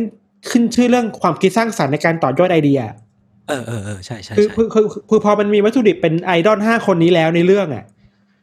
มันก็ทำให้ไอดอลห้าคนเนี้ยต้องออกมาแสดงในโลกความจริงด้วยเว้ยอ๋อ ก็คือเอาพล็อตเอาพล็อตที่อยู่ในหนังอะออกมาต่อยอดไปในโลกแห่งความเป็นจริงเลยเหรอ ใช่ คือวงวงซีเค t เกิลที่มายุอยู่เนี่ยก็ต้องออกมาแสดงข้างนอกด้วยอะมาเปิดการแสดงมามีแฟนคลับด้วยอะ อืมอืมเพราะฉะนั้นในตอนนี้มายุก็เลยกลายเป็นฐานะเป็น ไอดอลคนหนึ่งไปแล้วอะอืไม่ไม่ใช่แค่นักแสดงแล้วเธอก็เป็นไอดอลควบคู่กันไปด้วยครับ จากการที่เคยเป็นนักแสดงที่รับบทเป็นไอดอลเออกลายเป็นไอดอลจริงเออเออเออซึ่งอันนี้เราต้องอธิบายเพิ่มเติมนิดหน่อยคือว่า ไอฐานะของมายุตอนนี้มันคือไอดอลแต่ที่ต้องเรียกว่าเป็นไอดอลแบบใต้ดินน่ะๆอืมอืมภาษาภาษาญี่ปุ่นเขาเรียกว่าจิกะไอดอลนะครับจิกะแปลว่าใต้ดินไอดอลใต้ดินมันจะต่างกับไอดอลที่แบบ mainstream mass สมควรคือว่าไอดอลกลุ่มนี้มันจะสามารถ เข้าถึงคนได้มากกว่าทำไมงั้นอะแบบจับเนื้อจับตัวได้อะจับมือได้มากกว่าคนแบบไอดอลทั่วไปนี่บอกว่าอ๋ออ๋ออ๋อถ้าเป็นไอดอลทั่วไปก็จะมีการถือเนื้อถือเตือนถือตัวหน่อย แฟนคลับก็จะค่อนข้างที่จะห่วงหน่อยใช่ป่ะหรือว่างานงานจะไม่ได้ถี่ขนาดนี้อะอืมเก็ตละเก็ตละเก็ตละสมมติว่าไอดอลทั่วไปมันสามารถจับมือได้เจ็ดวิอืมที่กะไอดอลจะอยู่ได้หนึ่งนาทีสองนาทีอะไรเงี้ยเออเออคือการปลดล็อกเออมันจะปลดล็อกมันจะปลดล็อกประประมาณประมาณหนึ่งเออเแล้วก็เอีกอย่างหนึ่งคือว่าจิกะไอดอลมันจะมีงานที่ถี่มากกว่าครับแทบแต่ทุก week อะต้องมีงานแบบไปโชว์ใน live house ไปโชว์ในที่ต่างๆ บ่อยๆอะอืมแล้วก็หลังจากเลิกงานก็จะมีงานแบบมาขายของมาจัดกิจกรรมจับมือถ่ายรูปแจกลายเซ็นอืมคือพูดได้ชัดคือว่ามันมี engagement ที่ดีมากอะเออเออเออเออสามารถมี interaction กับแฟนคลับได้เยอะมากกว่าไอดอลที่มันอยู่ mass mass ไปแล้วอะอืมอืมซึ่งมายุเองก็เป็นแบบนั้นนะเว้ย ครับ แล้วหนึ่งในวิธีการที่มายุใช้ในการสื่อสารกับแฟนคลับก็คือทวิตเตอร์ครับ อืมเข้าใจว่าคนญี่ปุ่นอะชอบเล่นทวิตเตอร์มากกว่า Facebook แต่เราไม่รู้ว่าทำไม เออ นั่นสิ เออเนี่ยไม่รู้เราก็อยากรู้เหมือนกันว่าแต่ว่ามายุว่าใช้ทวิตเตอร์เป็นช่องทางหลักในการคุยกับแฟนคลับอะครับ แต่ว่าเรื่องราวมันก็เป็นอย่างนี้มาเรื่อยๆแหละคือก็ทำงานไอดอลไปมีแฟนคลับมาพูดคุยมาจับมือมาร้องเพลงอะไรอย่างนี้ก็ก็ไปเรื่อยๆนะไม่มีอะไรมาก แต่ว่าไอความ เรื่องราวที่มันดูแปลกๆน่ากลัวน่ากลัว มันเกิดขึ้นในช่วงต้นปี 2015 ครับอืมอืมมายุเนี่ยจำได้ว่า ในเดือนกุมภาพันธ์เนี่ยมันมีงานงานหนึ่งที่มันมีแฟนคลับผู้ชายคนหนึ่งเดินเข้ามาบอกกับเธอประมาณว่า เนี่ยเราชอบมายุมากเลยนะอืมซึ่งเราคิดว่าอันเนี้ยมันก็เข้าใจได้มันก็ปกติก็ปกติเรื่องแฟนคลับมาบอกชอบไอดอลใช่ป่ะเออครับ แต่ว่านอกจากนั้นน่ะ ไอผู้ชายคนนี้ยังบอกกับเธอด้วยว่า จริง ๆเขาอะอาศัยอยู่ในอีกเมืองเมืองหนึ่งแต่ว่าเดือนพฤษภาคมนี้เขาจะย้ายมาโตเกียวแล้วอะเพื่อที่จะได้มาเจอมายุมากขึ้นน่ะ เออ เรียกได้ว่ามี passion แรงกล้า เออ แล้วเออคำพูดที่มันดูpassion มากไปกว่านั้นอีกคือว่า คนคนนี้พูดว่าเนี่ยผมเนี่ยนะรู้สึกว่าตัวเองสั่นทุกทีเลยอะอือฮึสั่นทุกทีที่ได้เจอกับมายุอะโหเออเราก็คิดว่าเนี้ยอันเนี้ยเริ่มน่ากลัวแล้ว ใช่ใช่ใช่ใช่แล้วคือเขาบอกความในใจเนี้ย ออกไปให้มายุฟังเหรอพี่ ใช่มันเข้าใจว่าเป็นช่วงที่แบบจับมืออะอย่างที่เราบอกว่า งานจับได้นานกว่าปกติที่กบไอดอลมันจะมีเวลาคุยเยอะอะอืมอืมอืมพอมาถึงเดือนมิถุนายนนะครับแฟนคลับคนเดิมคนนี้แหละ ก็กลับมาหามายุที่งานอีกแล้วอะ อืม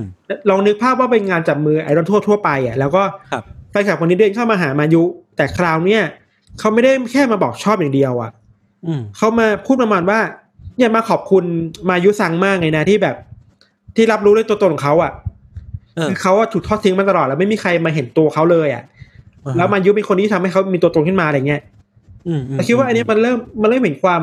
ความผูกพันที่แฟนคลับกับไอดอลมันมีมากขึ้นน่ะ เออ แล้วมันก็เผยให้เห็นถึงปมบางอย่างปมเล็กๆบางอย่าง ใช่ใช่อืมนอกจากไอความรู้สึกที่ที่เราเห็นว่าแฟนคลับกับมายุ ที่เขามีต่อต่อมายุมันเข้มข้นมากขึ้นน่ะ หลังจากที่แฟนคลับเขากลับไปที่บ้านนะครับเขาก็กลับไปโพสต์ลงในบล็อกของตัวเองมั้งนะ ถึงมายุแบบทุกวันเลยอะอืมอืมแล้วคำพูดมันดู obsess มาก เช่น ฉันชอบมายุมาก ฉันชอบโทมิตะซังมาก ฉันรักคนนี้ฉันรักแบบ大好きอะแบบ รักที่สุดในหัวใจแล้วอะ อืม แล้วว่ามีอันหนึ่งที่เป็นข้อความในบล็อกที่เราคิดว่าเนี่ยดูน่ากลัวไปหน่อย คือว่าเขาเขาเขียนประมาณว่าไม่ถึง mention ถึงมายุนะว่า มายุยังจำได้ไหมว่าเธออะ พูดว่าอยากแต่งงานในอนาคตอะเออและตัวเขาเองก็อยากจะแต่งงานเว้ยอืมเพราะฉะนั้นมาแต่งงานกันเถอะ เฮ้ย มันมันเริ่มเออไปไกลแล้วอะเอออันอันนี้โหอันนี้เริ่มน่ากลัวแล้ว มันเริ่ม มันเริ่มก้าวก้าวล้ำก้าวล่วงความเป็นส่วนตัวของมายุไปอืมเออเราเราคิดว่าไอการไอมุกประมาณว่าแต่งเถอะ แต่งกับไอดอลอะไรเงี้ยมันก็เป็นเรื่องปกติที่มันต้อกันตามปกติอะอ่าฮะมันจะมี level ของการเต๊าะไอดอลกับไอดอลเต๊าะแฟนคลับประมาณนึงอะนึกว่าอ่าอ่า แบบเหมืไปแต่งงานกันไหมอะมันก็เล่นเล่นกันไปอะ อย่างเช่นด้อมของพี่เอกก็จะมีพวกคนที่มาชอบมีแต่งว่าค่ะแต่งแต่งค่ะอันนั้นคือต้อกันแบบน่ารักน่ารักอะอ่าอ่าาแต่อันนี้คือมันต้อแบบจริงจังเอ้ยไม่ใช่ต้อแบบจริงจังมันมันมากไปกว่าจริงจังแล้วมันคิดจริง ๆอะยศครับ หลังจากนั้นนะครับแฟนคลับคนนี้ครับเขาก็เริ่มเขียนบล็อกมากขึ้นเรื่อยๆอะแล้วพอมันมีงานไอดอลเมื่อไหร่อะคนคนนี้ก็จะไปหามาอยู่ที่งานตลอดเลยอะ อืมเรียกได้ว่าไม่พลาดเลยสักครั้งเลยใช่ไหม เราไม่แน่ใจว่าทุกครั้งหรือเปล่าแต่ว่าไปทีๆอะอืมันมีงานครั้งหนึ่งที่เขาไปหามายุ แล้วก็ไปบอกกับมายุในความในใจของเขาอะว่า มายุคุณจะแต่งงานกับผมได้ไหมเนี่ยอือหือแล้วมันคำพูดทำนองน้ำเสียงอะมันไม่ใช่การตอกันธรรมดา มันคือจริงจังคือการไปขอแต่งงานแบบจริง ๆ อะ อืมอืมซึ่งเราคิดว่าถ้าเราเป็นไอดอลเดย์เราก็เริ่มกลัวแล้วนะว่าเฮ้ยมึงอะไรกูบ้าวะอะไรเงี้ยเออน่ากลัวนะ พอถัดมาถึงเดือนมกราคมปี2016อะครับ ครับ คุณแฟนคลับคนนี้ก็ยังหมกมุ่นกับมายุเหมือนเดิมเลยเว้ยอืมหลังจากที่เขาไปหามายุที่งานไปดูไลฟ์เสร็จอะมันก็จะมีช่วงที่เป็นเขาเรียกว่าอะไรนะ เป็นช่วงช่วงอีเวนต์ต่อจากงานอะแบบอ่าฮะไอดอลมาขายของให้มาถ่ายรูปคู่อ๋อให้มาจับมือกันน่ะอ่าฮะในช่วงเวลานั้นเองครับแฟนคลับคนนี้เขาก็เดินเข้าไปหามายุอีกครั้งหนึ่งคราวเนี้ยเขาไม่ได้มาแค่ตัวเปล่าเว้ยอืม เขามาบอกว่าเนี่ยมาหามายุเป็นครั้งที่ห้าแล้วนะ แล้วก็วันเนี้ยจะของขวัญมาให้ อือหือเป็นนาฬิกาข้อมือ เออแบบแพ็คมาอย่างดีอะใส่ถุงมาอย่างดีอะเออซึ่งตามมารยาทเราคิดว่ากฎของวงคงจะรับได้แหละหมายถึงว่าไอดอลเองก็สามารถรับของขวัญจากแฟนคลับได้อยู่แล้วอะนาฬิกาข้อมือมันก็ก็ดูเป็นของที่ไม่ได้มีพิษผีภัยอะไรด้วยเหรอผมเป็นผมเพราะว่าคงรับแหละเออเอออาจจะเป็นเอ้ยเป็นความชอบที่แฟนคลับคนหนึงมีให้กับไอดอลนะครับ ครับ แล้ว เชื่อว่าทางวงเองก็คงไม่ได้มีกฎที่แบบห้ามรับของอะไรเงี้ยนะครับแต่ว่าบางวงมันมีแต่วงนี้คงไม่มีอะด้วยความที่เป็นจิกะด้วยปะด้วยด้วยด้วยแบบซื้อขนมให้ซื้อของขวัญให้อะไรมันก็เป็นเรื่องปกติแล้วแหละซื้อชานมไข่มุกให้อะไรเงี้ยมันมีหลายคนที่ทำอะอืมอืมแต่เหตุการณ์แบบเนี้ยที่แบบ มันเกิดขึ้นน่ะ มันก็ทำมันก็เริ่มทำให้มายุเริ่มคิดได้แล้วว่า หรือว่าแฟนคลับคนนี้มันดูอันตรายมากขึ้นจริงๆวะอ่าฮะคือไม่ได้พูดไม่ได้พูดแค่ว่าอยากแต่งงานหรือชอบอะแต่เอาของมาให้ แล้วอยากผูกพันกับมายุจริง ๆอะอืมอืมอืมอืมแล้วที่สำคัญคือว่า ในหลังจากงานวันนั้นน่ะ พองานเสร็จอะคนคนนี้ก็เดินเข้าไปเข้าไปหามายุอีกอะเออเออแล้วมาพูดว่าขอเบอร์โทรได้ไหมอะเฮ้ย อันนี้เริ่มเริ่มเกินเลยแล้วนะเนี่ยเออแล้วมายุถ้ามายุคงกลัวมากคงแบบตกใจอะสุดท้ายเธอก็ปฏิเสธก็รีบวิ่งหนีไปขึ้นแท็กซี่กลับบ้านอะอืมอืมไอเหตุการณ์นี้มันคงทำให้มายุคิดว่าคนเนี้ยไม่ปกติและอันตรายแล้ว แล้วพยายามเข้าถึงเธอมากเกินไปอะครับ อืมอืมพอเป็นแบบเนี้ย เธอก็กลับมาดูที่บ้านเว้ยแล้วพบว่าของขวัญที่เธอมีอะมันถูกส่งมาจากแฟนคลับคนนี้หลายครั้งมากกว่านี้อีกอะ อืม คือของทำนองเดียวกันน่ะ พวกนาฬิกาข้อมือหนังสูงหนังสืออะไรเงี้ยมันมาเป็น pattern เดียวกันเลยหรือว่าคนเนี้ยส่งมาให้หลายครั้งแล้วอะ อืมมันก็ยิ่งทำให้เธอกลัวมากขึ้นไปกว่าเดิมอะครับ เธอก็เลยขอให้ผู้จัดการของเธอ manager ของเธออะเอาของที่มันที่เธอได้รับมาล่าสุดอะไอนาฬิกา ส่งกลับไปให้แฟนคลับคนนี้ที่บ้านเว้ยเออ ก็คือแบบบอกไปเลยว่าไม่เอาแล้วนะ ไม่ต้องส่งมาแล้วนะ เราคิดว่ามันคงเป็นสัญญาณที่บอกว่าหยุดทำแบบนี้เถอะ ฉันไม่ชอบนะ ฉันไม่สบายใจนะ เธอคงคิดว่าถ้าเอาของมันติดตัวเอาไว้อะมันควรจะเป็นเงื่อนไขอะไรที่นำสู่อันตรายในอนาคตก็ได้อะอืมอืมเออ สุดท้ายแล้วผู้จัดการก็ส่งของแบบส่งผ่านวัสดุ แล้วก็ส่งไปที่บ้านของแฟนคลับคนนี้เว้ยอืมเราเราขอพักสองคนนี้ไว้ก่อนนะอืมในในโลกออนไลน์ในทวิตเตอร์มันก็มี ข้อความจากแฟนคลับคนนี้พูดถึงมายุอยู่ทุกวันเลยอะอืมเช่นนะเรายกตัวอย่างมานี้อันนี้ไม่ได้แปลตรงๆนะแบบเอาจับเอาแบบจับใจความมานะครับ มันมีข้อความที่เขาทวิตว่า เหมือนมายุอะเคยบอกบนเวทีว่าให้แฟนคลับ follow เขาอะ follow เธออะอืมอืมซึ่งไอ้คนคนนี้ก็บอกว่านี่ผม follow คุณไปแล้วนะ แต่ทำไมคุณไม่ไม่เคยกลับมาคุยกับผมบ้างเลยอะแบบอ้าวช่วยตอบอะไรผมสักคำได้ไหมอะเออ ก็คือคิดเป็นตุเป็นตะไปว่า จะคำเชิญชวนให้แฟนคลับมาฟอลโล่ปกติทั่วไปกลายเป็นว่าเขาคิดว่ามายุจริงจังว่าอยากคุยกับเขาเงี้ยเหรอเราคิดว่าประมาณนั้นเออเออมันจะมีข้อความประมาณว่า ผมอาจจะเคยบอกมายุไปนะว่า ผมไม่ค่อยคาดหวังหรอกให้มายุมาตอบทวิตเตอร์ผมอะอืมแต่จริง ๆ แล้วอะผมโก็หกแหละ คือขอช่วยมาตอบอะไรสักอย่างได้ไหมอะคือมันต้องการข้อความจากมายุมากเลยอะ อืมอืมอืมแล้วก็อีกข้อความหนึ่งคือว่าเขาพูดถึงนาฬิกาที่ส่งไปครับอืมพูดว่า มายุเนี่ยรู้ความหมายใช่ไหมว่าทำไมเขาถึงส่งนาฬิกาให้เขาให้เธอไปอะ อืม ผมก็อยากให้คุณรักษานาฬิกานี้ไว้ดีนะ เพราะว่านั่นคือหัวใจที่ผมมีให้คุณอะ คือมันอืมมันมันจริงจังมากๆอะ อืมครับ พอมาถึงวันที่ 27 เมษายนนะครับ เราคิดว่าน่าจะเป็นวันที่แฟนคลับคนนี้กลับมาที่บ้าน แล้วก็เจอว่ามันมีวัสดุที่ส่งกลับมา อืมเป็นนาฬิกาที่เคยให้ไอดอลไว้อะอืม เราคิดว่าหลังจากนั้นเวลาคนนี้มันเปิดกล่องมาแล้วเห็นว่าเป็นนาฬิกา เขาคือสติแตกไปเลยอะยศ เออเออรับไม่ได้อืมรับไม่ได้แบบสูญเสียความมั่นใจสูญเสียความรู้สึกที่เคยมีกับไอดอลน่ะ ครับ ที่เราพูดอย่างนี้ได้เพราะว่ามันมีข้อความที่คนคนนี้ทวีตลงโซเชียลมีเดียเว้ยอืมทวีตประมาณว่า วันนี้มีของส่งมาที่บ้านนะ แต่ไม่รู้ว่าใครส่งมา เพราะว่าไม่มีชื่ออืมข้างในนั้นมันเป็นนาฬิกาข้อมือที่เคยให้กับมายุอยู่อืม แล้วก็ทิ้งท้ายว่าทำไมผู้หญิงคนนี้ถึงน่ารังเกียจจังเลยอะอ้าวคือโกรธอะอืมน่ากลัวขนลุกเลยอะเออ หลังจากนั้นหลังจากที่เขาทวีตเสร็จนะครับเขาก็เดินเข้าไปที่บ้าน ไปเอาค้อนออกมา แล้วเอาค้อนนั้นทุบตีนาฬิกาเรือนนั้นจนมันละเอียดไปเลยอะคืออันนี้มันมันถูกถ่ายทอดมาเป็นคลิปอะพี่ เขาพูดเองเขาพูดเอง อ๋อวิน่ากลัวแค่นึกภาพก็น่ากลัวแล้วพอพอทุบเสร็จอะเขาก็ทวิตข้อความต่อไปอีกว่า ขอบคุณมายุมากนะที่ทำให้เขาสนุกขนาดนี้อะอ้าวเออ เหมือนประชดอะประชดว่าเขาสนุกกับการทุบนาฬิกาเรือนนี้มากเลยอะ อืม มันยังมีอีกนะ มันยังมีทวิตเตอร์ที่มันดูน่ากลัวกว่านี้อีกอะทวิตด้วยข้อถ้อยคำที่ก้าวร้าวมากขึ้นเนี่ยแล้วเปลี่ยนสำเนียงเปลี่ยนอารมณ์ที่มันดูไม่สุภาพแล้วอะเรียกได้ว่าไวยากรณ์ที่เคยสุภาพ เออ ดูลุ่มหลงในมายุเหลือเกิน กลายเป็น ไวยากรณ์ที่แสดงออกถึงความเกลียดชังปะใช่ นอกจากคำว่าผู้หญิงคนนี้น่าน่ารังเกียจแล้วอะยังมีคำว่า ด่ามายุว่า นี่แกยังเป็นคนอยู่หรือเปล่าอะโอ้โห เออเออเออ อีกข้อความหนึ่งพีคมากเว้ยเขาทวีตว่า ฉันอยากจะฆ่าแกแล้วอะวิน่ากลัวเชี่ยโคตรน่ากลัวเลย เออ น่ากลัวจริง ผมนึกภาพเป็นเป็นแพลตฟอร์มทวิตเตอร์ที่ว่าใครจะทวิตอะไรก็ได้อะแต่พอคนนี้มันทวิตด้วยความจริงจังอะ โอ้โห แล้วหืม แค่นึกภาพผมก็กลัวแล้วอะว่าถ้าสมมติว่ามีใครคำว่าฉันอยากจะฆ่าแกอะเออใช่ เชี่ยโคตรน่ากลัวไอ้คำนี้มันเอฟเฟกต์มากเลยนะ มันมันดูจริงจังมากอะ่ะอืมอืมแล้วตามข้อมูลที่เราไปเจอมาครับ มายุทธถูกผู้ชายคนนี้อะทวิตหา 400 กว่าครั้งอะอื้อหือตั้งแต่วันแรกถึงวันวันที่มันเกิดเหตุการณ์แบบนี้ขึ้นอะอืมอืมจนสุดท้ายแล้วมายุแล้วก็เลยตัดสินใจว่าเออบล็อกไปเลยอะ ไม่ไหวแล้วบล็อกดีกว่า คือไอดอลน่ะสุเราเข้าใจไอดอลนะคือ ถ้าไม่ถึงที่สุดจริงๆคงคงไม่บล็อกใครอะ ใช่ เพราะว่าจริง ๆ แล้วแฟนคลับกับไอดอลนี่ก็คือเป็นของที่คู่กันเนาะเออเออเออเออแต่มันยังไม่จบแค่นั้นเว้ยแฟนคลับคนนี้พอถูกถูกบล็อกทวิตเตอร์ไปแล้วอะอืมเขาก็ไประบายอารมณ์ต่อในในบล็อกส่วนตัวของตัวเองอะคนญี่ปุ่นชอบเขียนบล็อกอะครับ แล้วในบล็อกนั้นน่ะมันมีคนไปเจอข้อความที่น่ากลัวมาก คือเขาระบายอารมณ์ประมาณว่า ตั้งคำถามมาว่า เอ้ย เราจะมีชีวิตอยู่ต่อไปทำไมวะอืมการมีชีวิตอยู่มันไม่มีความหมายแล้วนะ ซึ่งเราไม่รู้ว่าเขา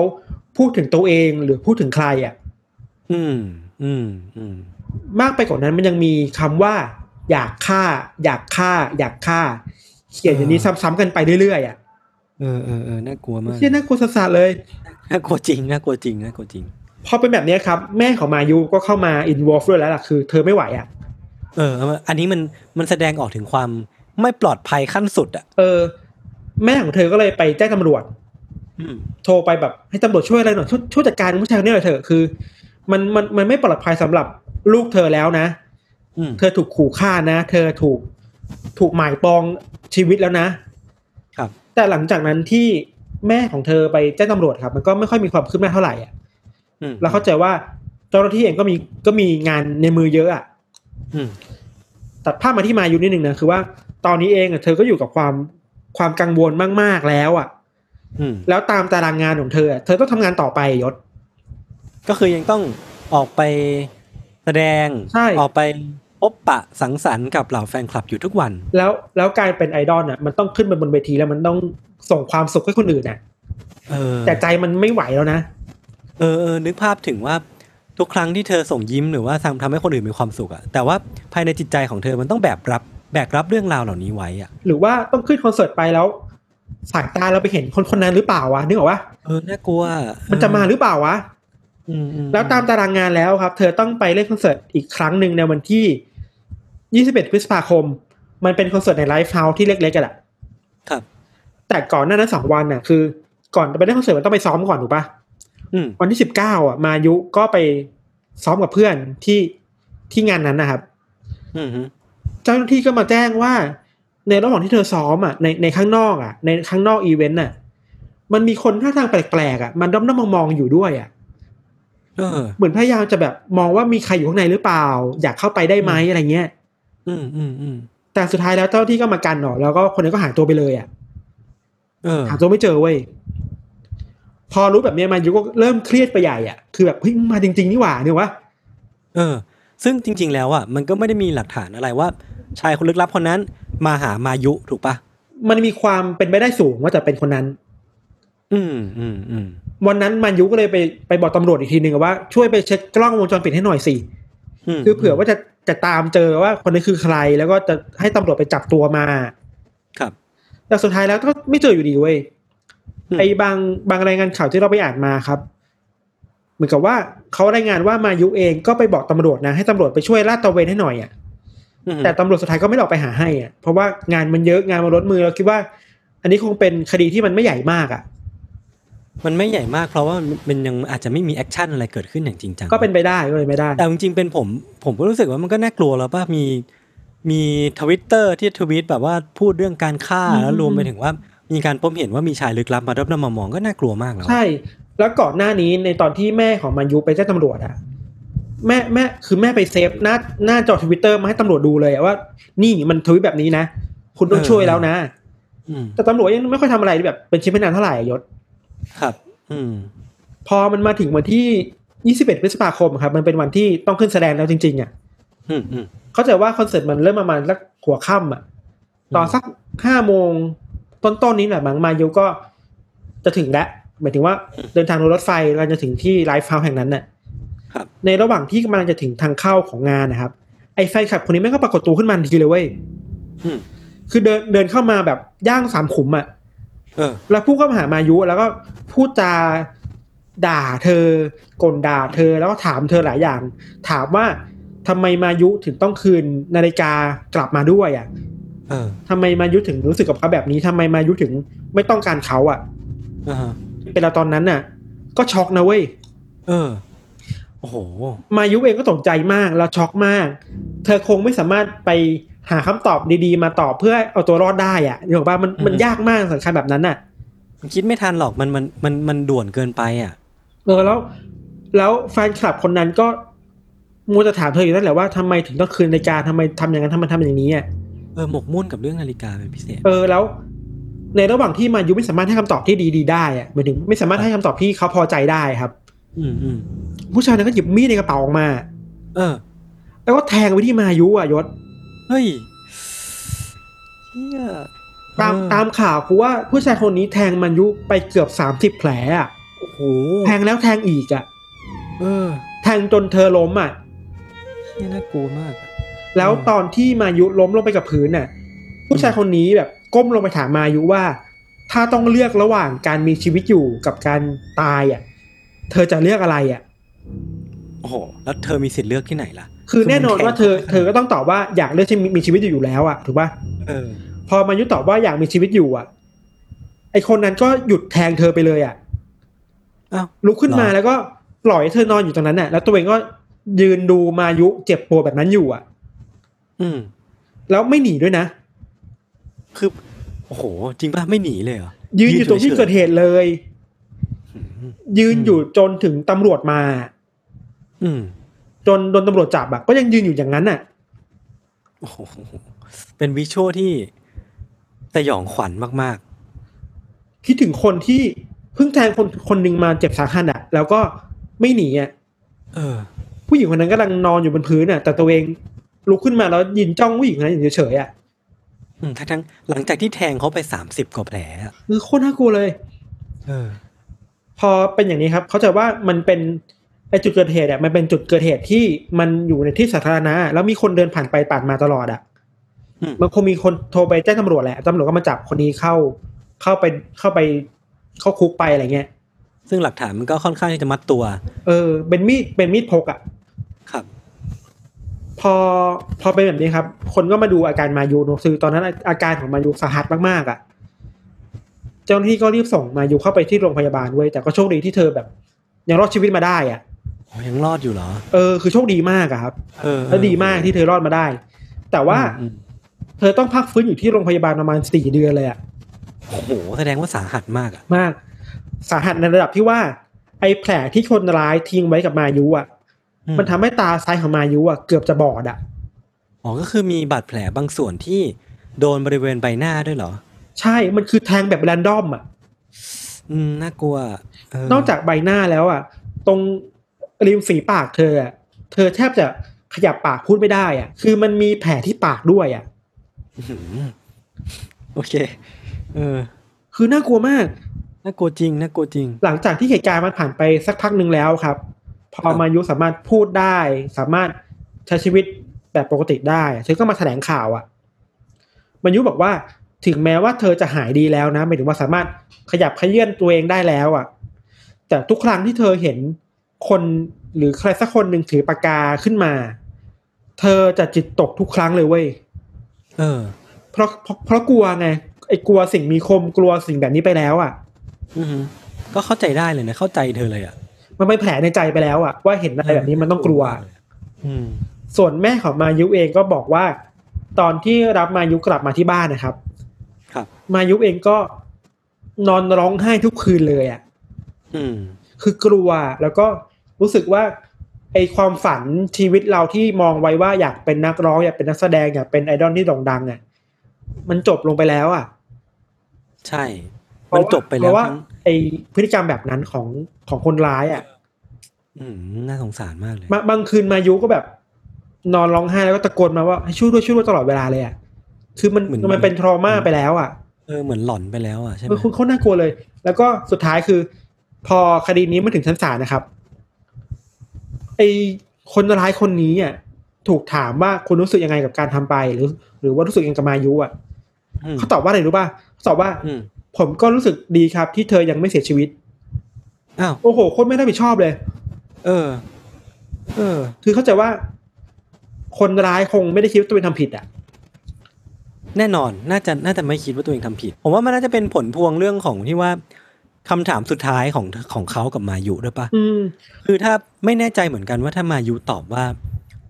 อยากที่จะตายเนี่ย มันจะเกิดอะไรเออขึ้นไม่รู้เหมือนกัน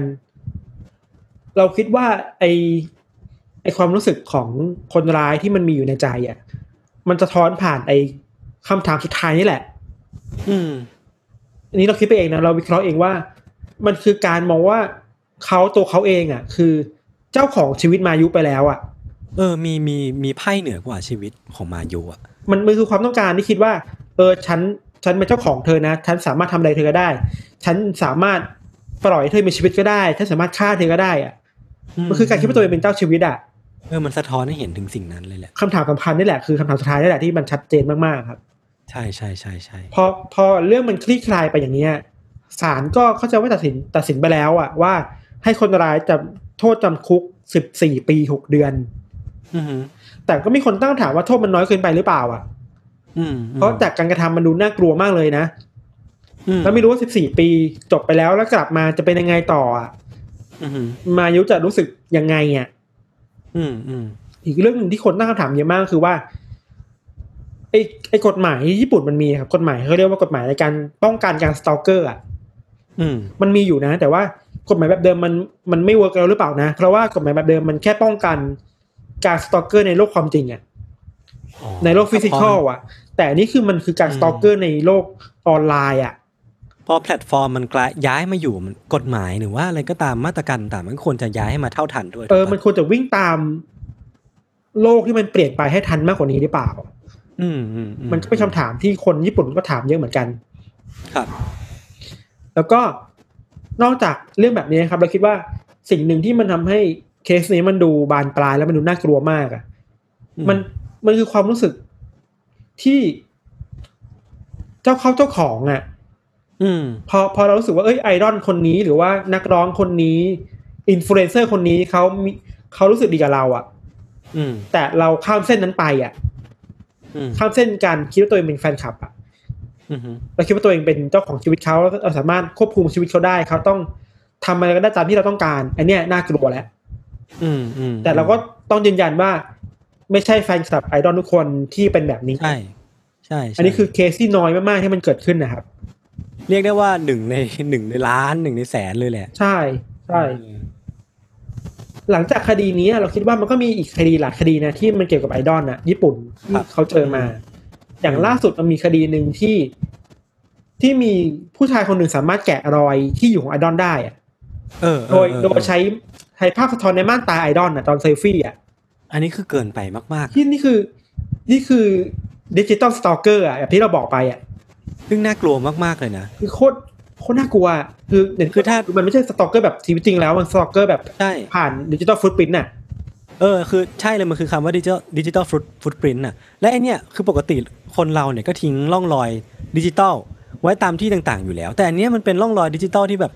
ลึกลับมากมันอยู่ในม่านตา มันคงไม่มีใครคิดถึงว่าเฮ้ยไอภาพสะท้อนในม่านตาของเราอะอืมมันจะถูกคนคนหนึ่งไปแกะรอยแล้วรู้ว่าเราอยู่ที่ไหนได้อะ ใช่ใช่ก็น่ากลัวครับ แล้วก็ ไม่ใช่แค่ไอดอลแค่สองเคสนี้เนี่ยที่ผ่านมาก็มี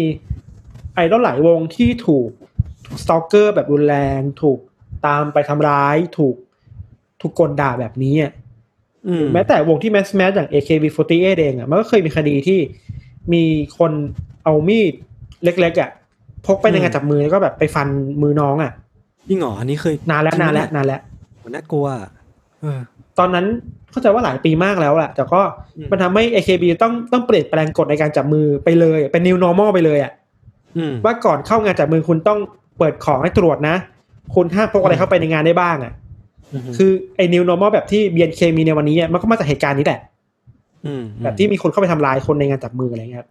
อืมสุดท้ายแล้วเราคิดว่า วงการไอดอลเนี่ยมันก็มันก็เสี่ยงเหมือนกันนะ ใช่อืมมันเสี่ยงแบบ นอกจากที่ต้องทุ่มเทสุขภาพร่างกายทำงานอย่างหนักแล้วอะมันต้องอยู่ในสายตาของคนแบบนี้ด้วยเหมือนกันสายตาของคนที่ไม่รู้ว่ามีมีความผิดปกติทางจิตใจหรือเปล่า อะ อืมนี่แต่เราต้องย้ำว่าส่วนน้อยมากๆนะใช่ใช่แล้วใช่วิธีการคัดกรองมันยากไงอืม แล้วอีกอย่างหนึงคือมันมีคนที่วิเคราะห์ด้วยว่า ช่วงหลังมาเนี่ยไอ้จิกะไอดอลนะครับ ที่เราพูดถึงอะ จุดเด่นของจิกะไอดอลมันคือการที่สามารถมี engagement กับแฟนคลับได้มากกว่าไอดอลทั่วไปอะเข้าถึงเนื้อถึงตัวได้มากกเอว่าอมันเพราะฉะนั้นมันต้องต้องมีอะไรเปลี่ยนแปลงไปแล้วไหมนะ ต้องมีอืมกำแพงอะไรบางอย่างขึ้นหรือเปล่าครับ อืม ตัวอย่างหนึ่งที่เห็นได้ชัดเจนมากเลยคือว่าช่วงหลังมาเนี่ย เวลาไอดอลญี่ปุ่นหรือไอดอลไทยเองอะเขาจะคุยกับแฟนคลับผ่านทวิตเตอร์อะบางคนจะตั้งไว้เลยว่าไม่สามารถตอบ DM ได้นะอ๋อหรือ ไม่สามารถเมนชั่นได้นะ ได้แค่กดไลค์อะเออเออเออนี่ก็เป็นกฎหนึ่งที่คิดว่าโอเคมันก็มันก็ปกป้องประมาณหนึ่งอะอืมหรือบางคนมีกฎไปเลยว่าจะไม่ตอบหลังไมค์จะไม่ตอบ DM จะไม่ทวิตกลับอะ ก็คือพยายามทำให้ความสัมพันธ์ระหว่าง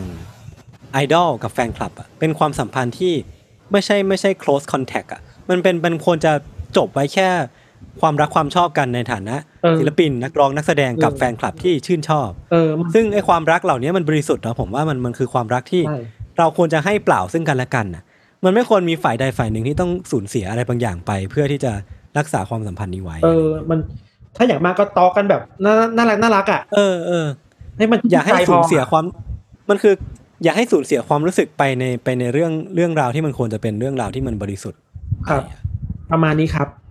โอเคครับสำหรับวันนี้เรื่องที่ผมและพี่ทันเตรียมมาก็มีเพียงเท่านี้ครับผม ไว้ติดตามมาด้วยเคสต่อได้ใน episode ต่อๆไปทุกช่องทางของ s ซ m มอนพอดแคสต์เช่นเคยครับผม วันนี้ผมและพี่ทันก็ลาไปก่อน สวัสดีครับ สวัสดีครับ